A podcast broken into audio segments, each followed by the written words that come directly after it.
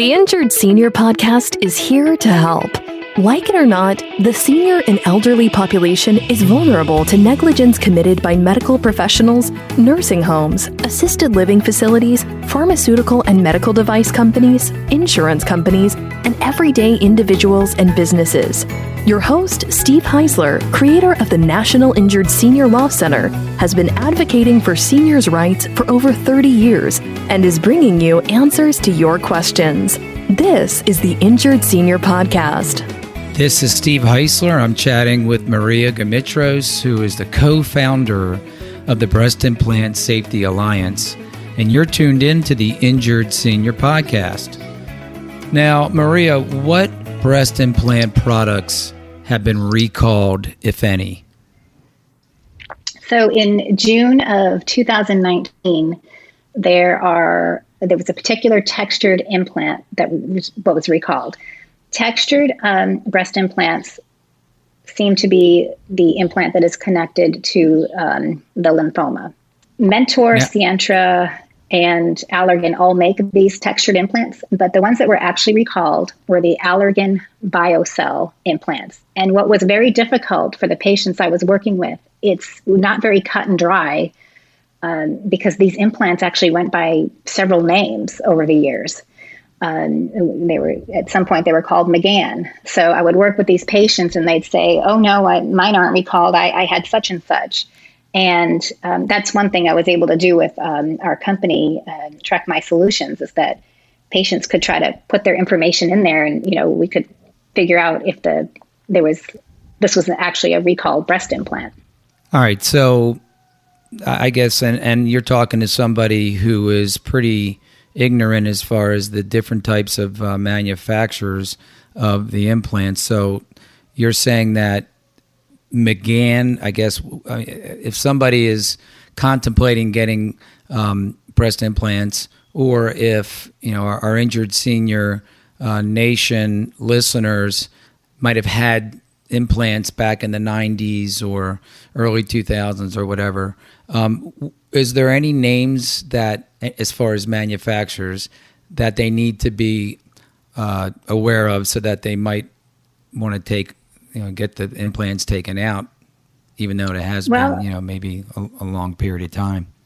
Excellent question. So the actual recalled breast implants um, were made by Allergan. They, at some point in time, um, the name was the name of the company was McGhan, but there are several different types of breast implants that were um, actually recalled. I wouldn't be able to list because th- there are so many. And the problem that we run into, um, Allergan has lost track of, of these patients. And a lot of patients that have had these implants for a long time in their body, um, they might have been given, you know, implant ID cards uh, at some point in time. They've lost them.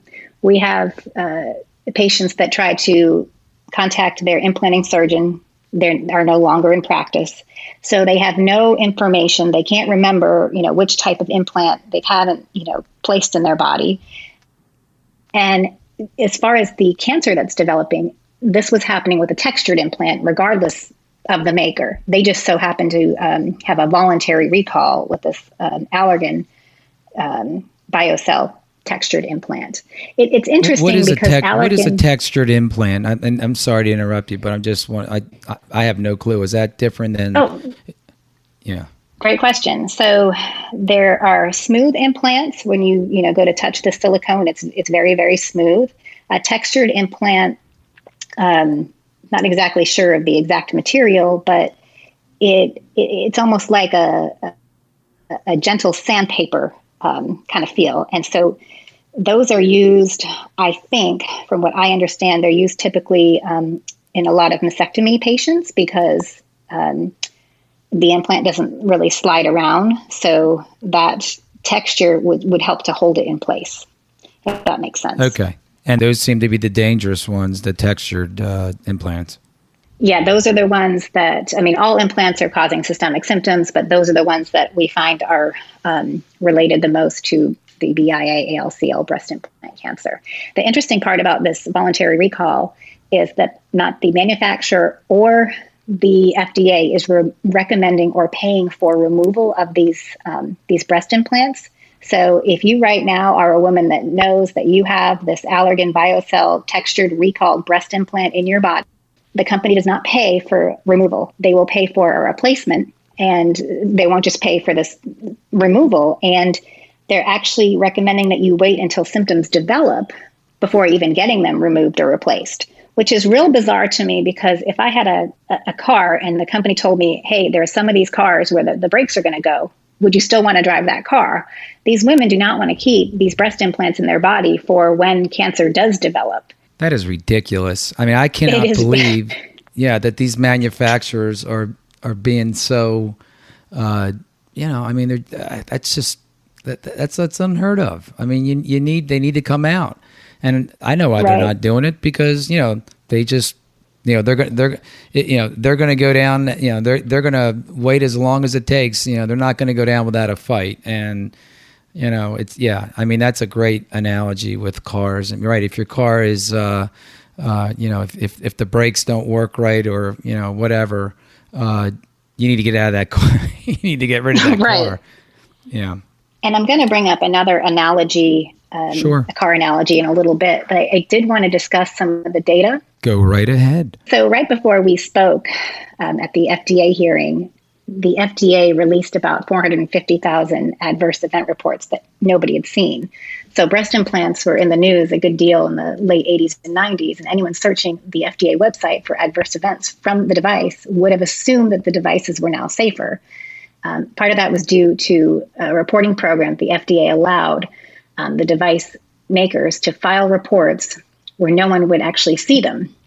As awareness of the issues grew um, among the breast implant um, support groups on social media, you know, they wondered what was happening to the reports they made about the problems. And um, and like I said at the public meeting for breast implant safety, the FDA published those additional almost 450,000 reports that no one had previously seen, which is crazy because how can any of us make an informed decision about our health without having this accurate data? Um, so the FDA then vowed to release those reports publicly. And this was the first that doctors and patients really learned how many reports had been missing from view for, for so long. Um, after the meeting, physicians started reporting more because they saw the possible links between the breast implants um, and lymphoma, as well as the autoimmune issues. And in that meeting, the seriousness of the BIA ALCL, especially with the textured implants, um, was discussed as a brief discussion on using um, biologic mesh to wrap smooth implants if textured implants were no longer uh, available. Um, and then there were, you know, more device issues reported. So patients can now, um, patient problems can now be viewed um, and include issues that may be due to breast implants and not associated with aging, such as memory loss, arthritis, depression, anxiety, autoimmune disorders, and um, neurological deficits. And I, I, can speak more to, to numbers if you need any of that. Well, we are kind of winding down a little bit. I, I and I'm gonna I'm gonna have you back on so we can talk because uh, there's so much content and there there's so many topics that we can talk about regarding breast implants. You know, I will just comment that I had um, a very very nice guest, uh, Madris Kinard, on a couple weeks ago, and she talked about very similar problems uh, with people who have gotten hip and knee implants. I, I think the bottom line is that your your body uh, is not you know very welcoming to you know foreign invaders. So, do you agree with that? That basically it's the fact that our bodies are just not used to having breast implants uh, and other types of uh, metals and and different types of products oh, inserted into their body. Absolutely. I mean, if this pandemic has taught us anything, it's that every body reacts differently. We do not all react the same. And to say that, you know there are no problems with these devices clearly doesn't make sense. Of course, now that we have the data that's supporting that, I w- would say anytime you go to the doctor, you I think the doctor should be asking, do you have any implanted devices in your body? Um, it seems like for many of these devices, there are a lot of very similar symptoms. Qu- quickly, um, Maria, are, are any um, patients taking legal action? There are. Um, however, because it's a class three medical device, the manufacturers are still protected. We've been working on some federal legislation. Um, we hope to introduce that again this year, which would be the Medical Device Safety Act. Um, like I said, the, the manufacturers, that the stakeholders um, are able to to sue, but not the actual patient that has experienced harm. So we've been working on that. We also are working on um, the Medical Device Guardians Act, and what we'd like with that is for physicians to be mandated to report adverse events, um, you know, symptoms to the FDA because right now it's just the manufacturers and hospitals. Um, a lot of times patients and physicians aren't aware that they can report, but having, you know, this information um, would change the data and we would know more um, so we could make better informed decisions. As a patient, if you're experiencing, uh, you know, an adverse event or symptom from, uh, you would say, a medication or a medical device, you can actually self-report into the FDA's MedWatch program. Um, I'm not sure if you can put that up on your site, but um, if you just Google FDA MedWatch, um, that will come up. Yeah, we will put that in our show notes. Uh, and Track My Solutions you are very much involved with Track My Solutions. Um, should listeners go there? Should our Injured Senior Nation listeners go there uh, before getting an implant to check on the type of implant that um, that is being proposed to be inserted into their body, or if they've had an implant and they're having problems with their implant? I mean, can they get any good information off of Track My Solutions? Um, that's a great question. Uh, that's where we're uh, hopefully heading uh, as a company. We track medical devices, we track um, vaccines and, and, lab results. Um, with Track My Implants, um, basically, when a patient is in a surgery center, um, the recall notification process will will be digital. Um, this your implant ID cards are now digital, and patients can go to um, trackmysolutions.us and um, you know use our track my implants solution for free right now. It is actually a bit difficult for patients to enter their own information. So we ask that you know you hit the help button or, or email us. We're happy to try to help you because at this stage you want to be inputting your it's called a udi the unique device identifier so that we can track it down to the exact um, you know serial number and lot number and, and whatnot but in, in this case patients, um, this is the way the company gives back, but the patients can monitor their own medical devices and be alerted um, instantly if you know there's a recall called on you know on their device. That that is really really good information, Maria, and I really thank you for that. Maria, you have been wonderful today. I am so glad that we had you on.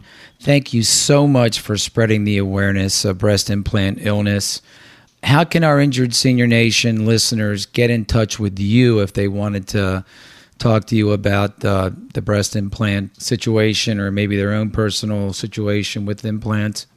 Yes, um, we have a website, uh, breastimplantSafetyAlliance.org.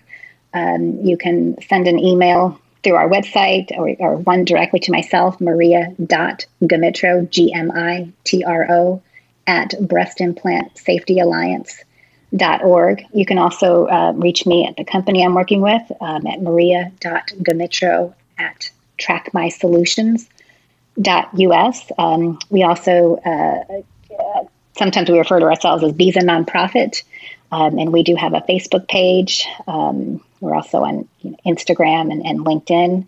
Um, so lots of ways to uh, follow us and get in touch. That is awesome. That's awesome. Thanks again, Maria. We are going to talk to you soon. Thank you. And uh, thank you for helping us spread this awareness. Anytime. Injured Senior Nation, thanks for listening to today's episode. I want to again thank Maria Gmitro for appearing on the show today. She was fantastic. If you love the Injured Senior podcast, we'd love for you to subscribe, rate, and give a review on iTunes. Uh, or any of your favorite uh, podcast platforms.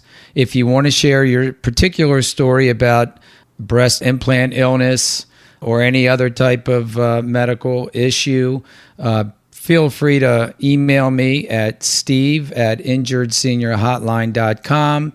I'll be sure to respond and see if uh, it's a good fit to have you on the show. Until next time, my good friends, looking forward to next week's show. Stay well, stay safe, and I will talk to you soon. Goodbye, everybody. Thanks for listening to the Injured Senior Podcast. If you enjoyed the podcast, please rate, subscribe, review, and share on Apple, Google, or wherever you get your podcasts. Connect with us at injuredseniorpodcast.com and sign up for our newsletter. To find out more or to get help at any time, visit injuredseniorpodcast.com or call 855 622 6530. That's 855 622 6530.